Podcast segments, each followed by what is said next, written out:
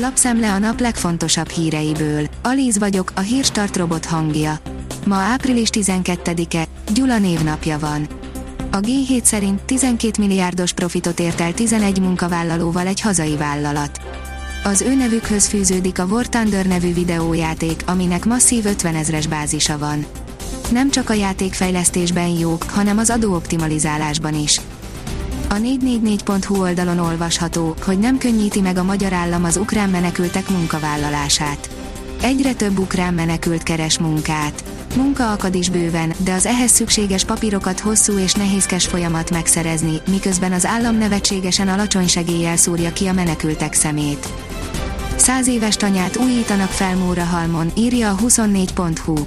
A Népi Építészeti Program keretében nyert támogatást a Mórahalmi önkormányzat az 1920-as években épült tanyakorhű helyreállítására.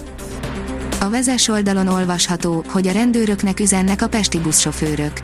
Szabálytalanul parkoló autósok, idegesen sokat hibázó futárok, buszokat előzgető kerékpárosok, piásan rollerező turisták, ilyen a BKV járművek sofőrjei felől nézve a járvány utáni közlekedés Budapesten. A taxisokkal azért javul a viszonyuk, a rendőröknek pedig üzennek. Visszatért Ukrajnába a holland gazda, írja a Magyar Mezőgazdaság.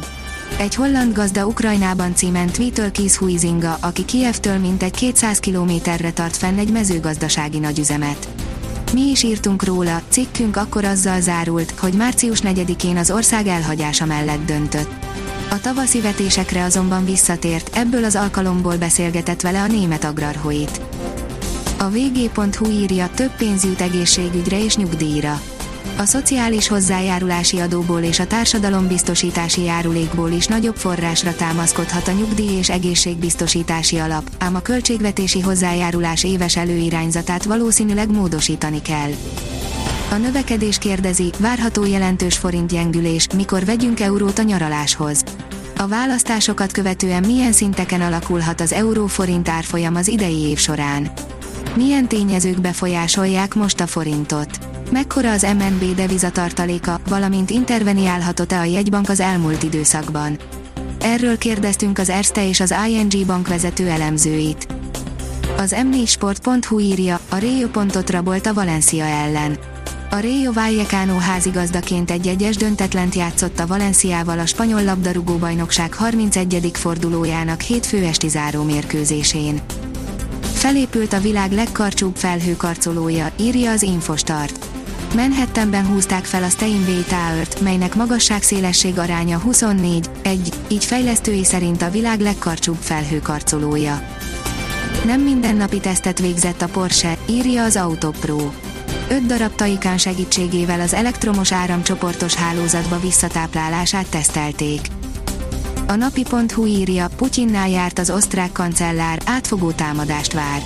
Karl Nehammer osztrák kancellár nagyon közvetlen, nyílt és nehéz tárgyalást folytatott hétfőn Moszkvában Vladimir Putyin orosz elnökkel, és nem lett tőle derülátó, sőt, nyilvánvalónak látja, hogy az orosz erők súlyos támadásra készülnek Kelet-Ukrajnában fogalmazott a kancellár abban a közleményben, amelyet a hivatala adott ki.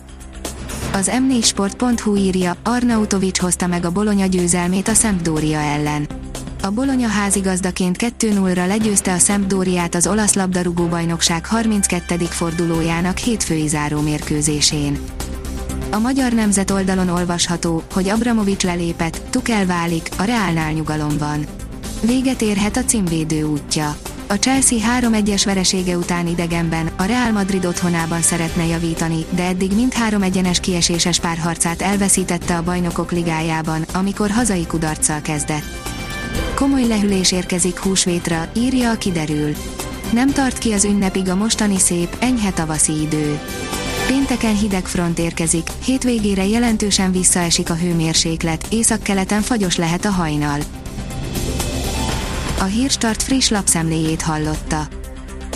Ha még több hírt szeretne hallani, kérjük, látogassa meg a podcast.hírstart.hu oldalunkat, vagy keressen minket a Spotify csatornánkon az elhangzott hírek teljes terjedelemben elérhetőek weboldalunkon is.